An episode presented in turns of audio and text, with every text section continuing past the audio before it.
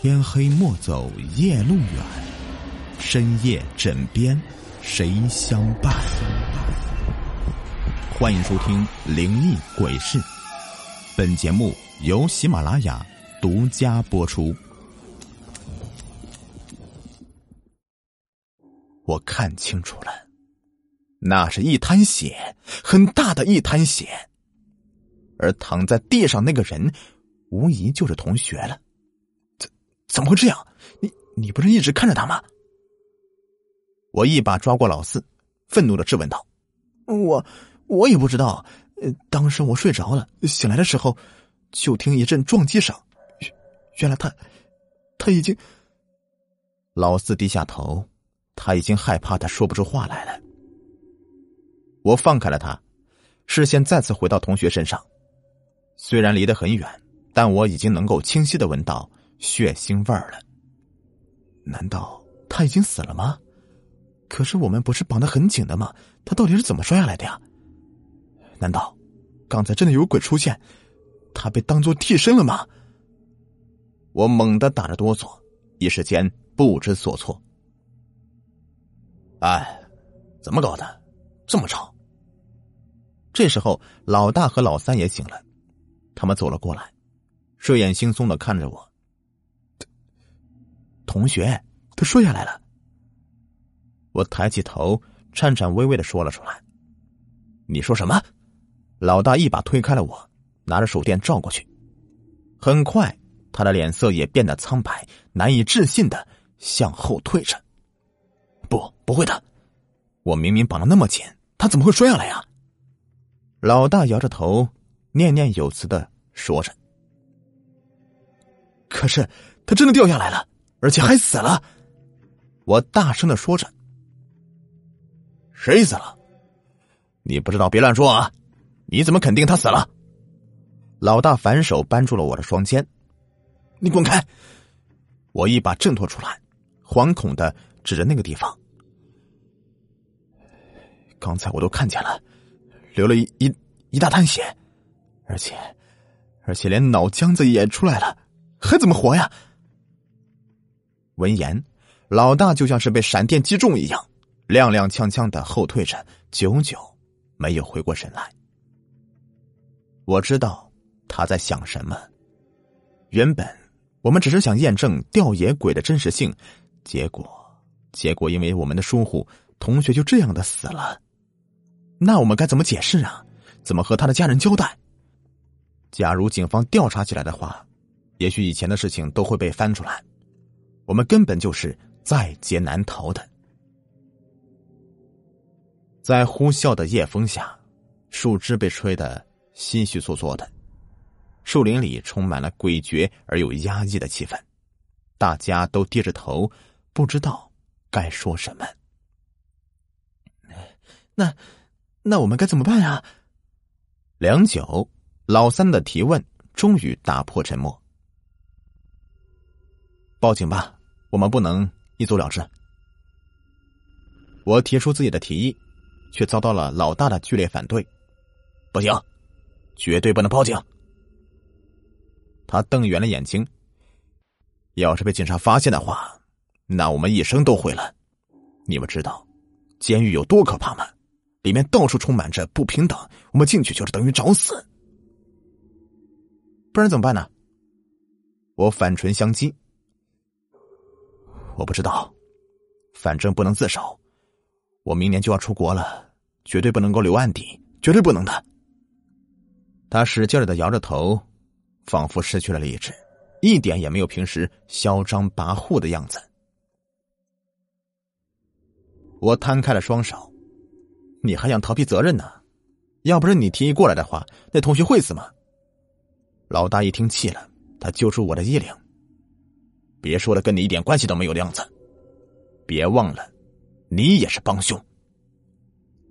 我没有在撇清关系，我挣脱出来，但一切都是我们所为的。作为一个男人，我觉得咱们应该承担责任。你说什么？报警？你试试！我和老大针锋相对，大家都举起了拳头，眼看就要打起来了。这时候，一双强壮的手臂从身后拉开我。你别闹了，现在都什么时候了？回过头来，老三一脸凝重的看着我，他拼命的向我打眼色。我重重的叹了一口气，松开了拳头。另一边，在老四的安慰下，老大也安静。下来了。我觉得，咱们现在该想的。不是这一点，老三忽然阴恻恻的说道：“你什么意思？”我和老大异口同声的问道：“嘿嘿，你们想想，在绑人的时候，大家是不是都有参与？当然了，那时候大家都兴致勃勃的，怎么会没有啊？”我冷哼一声：“那就对了。再记得在拉上去的时候，我还检查过绳子，确认已经绑好了。”而且只是很粗的麻绳，你们说，同学怎么会摔下来呢？闻言，我们同时打了个寒颤。老三说的没错，因为当时吊的比较高，所以绳子绑的比较紧，绝不可能断开的。那同学怎么会摔下来呢？是不是他中途解开了？老大说道：“不对，我刚才扫了一眼，身上的绳子还绑的好好的。”我反驳道：“那，嗯，难道这这里真的有鬼啊？”老四哆嗦着问道。我们都吓了一跳。要是绳子没有问题的话，同学怎么会摔下来呀？除非在漆黑的环境下，我流了满头大汗，仿佛朦胧中看到一双苍白的手悄悄的爬上同学的身体，捂住他的嘴巴。然后，再慢慢的解开绳结。这时候，夜风又大了起来，星月无光，一些粗壮的树枝随风摇摆，就像无数鬼爪一样伸出来，缓缓的扑向我们。不管了，我决定要这么做。老大最先回过神来，他拿了手电，一个箭步走上前。到底要干嘛呀？我也迅速追了上去，就看到他俯下身子，不顾恶心的场面，试图将同学身上的麻绳解下来。我是绝对不能够坐牢的。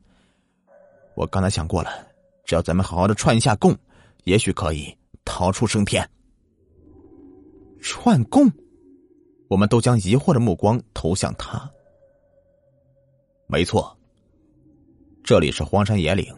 每一年都有意外死掉的人，只要我们说他自己爬上树想捉猫头鹰，结果不小心摔死了，这样大家都可以逃过一劫，难道不好吗？我第一个表示反对，因为这样的话，即使逃过法律的制裁，但我们也将一辈子受到良心的谴责，明显是不正确的。但令我想不到的是，这次老三和老四。都站在了老大那边，他们的理由也很简单，同样是不想坐牢，不想让自己的人生涂上污点。我一开始还坚决反对，但到后来耐不住他们的威逼利诱，还是答应了。其实，老大的母亲是律师，他拍着胸口说：“只要我们串好供词的话，保证大家没有事。”所以当时我们就稀里糊涂的答应了。我即使有过那么一刻的清醒，但最后还是沦陷了。这说明了什么？没错，我也有私心。为了逃脱责任，我竟然也说出了人生中最大的谎言。第二天，大家报警了，因为早已对好的供词，我们真的逃过警察的怀疑。毕竟草山每年都会死人，也没有人谁会怀疑到什么。我们抱着侥幸的心理回到了市区。大家都以为是雨过天晴，只要再过一段时间，这段心理阴影也就会消失无踪的。但是我们根本没有想到，这一切仅仅是恐怖经历的开端。在之后的几天里，我们一直沉浸在恐惧的情绪中。其实警察方面已经没有事了，在老大的指导下，我们并没有。露出破绽，但真正的让我们恐惧的却是内心的负罪感。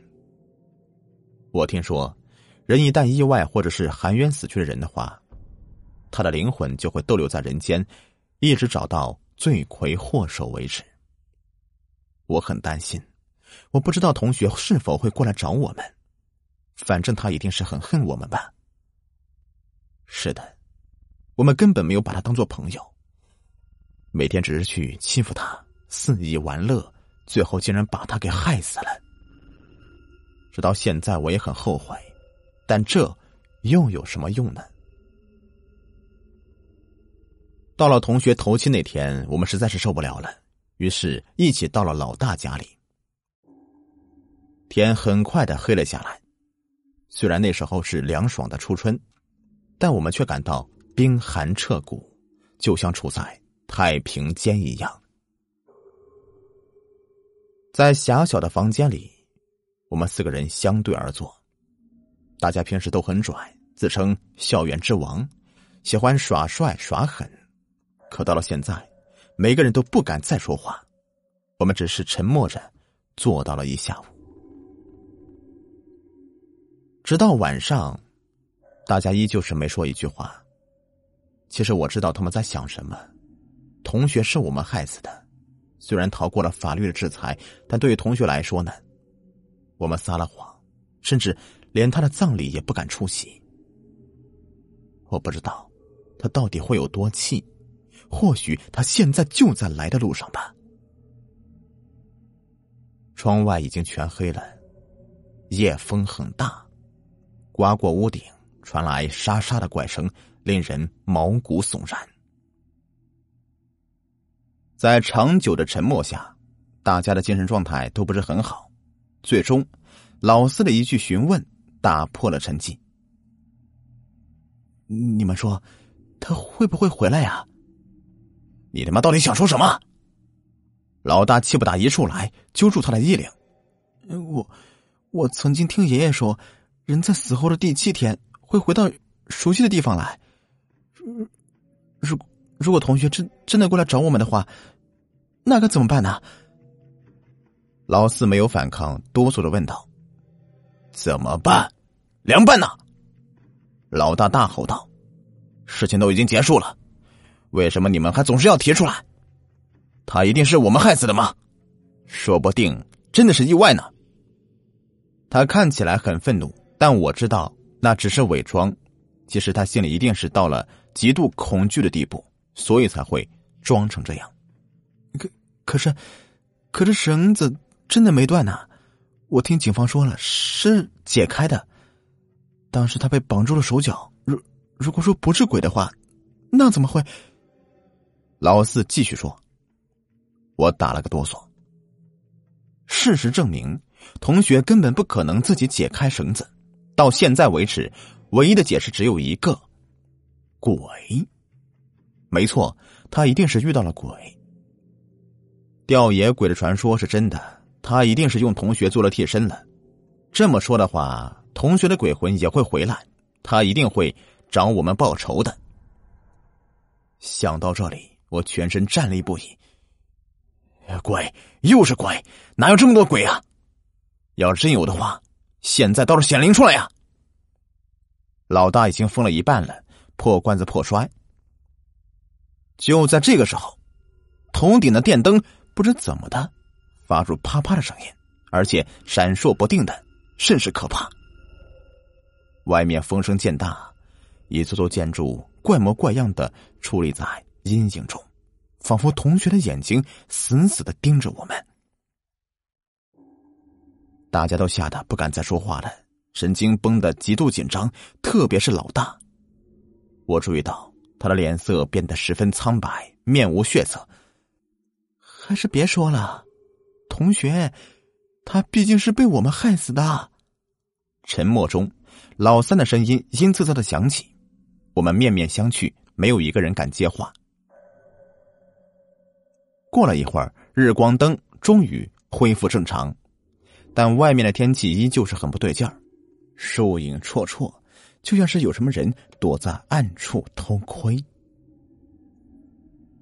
好，好了，我想你们都累了吧，我再去泡几杯咖啡。老大拿了杯子，匆匆走了出去。那我也去上个厕所。老三也跟随他去了。顿时，房间里只剩下我和老四，他还是那副恐惧不安的样子。本集已播完，下集更加精彩。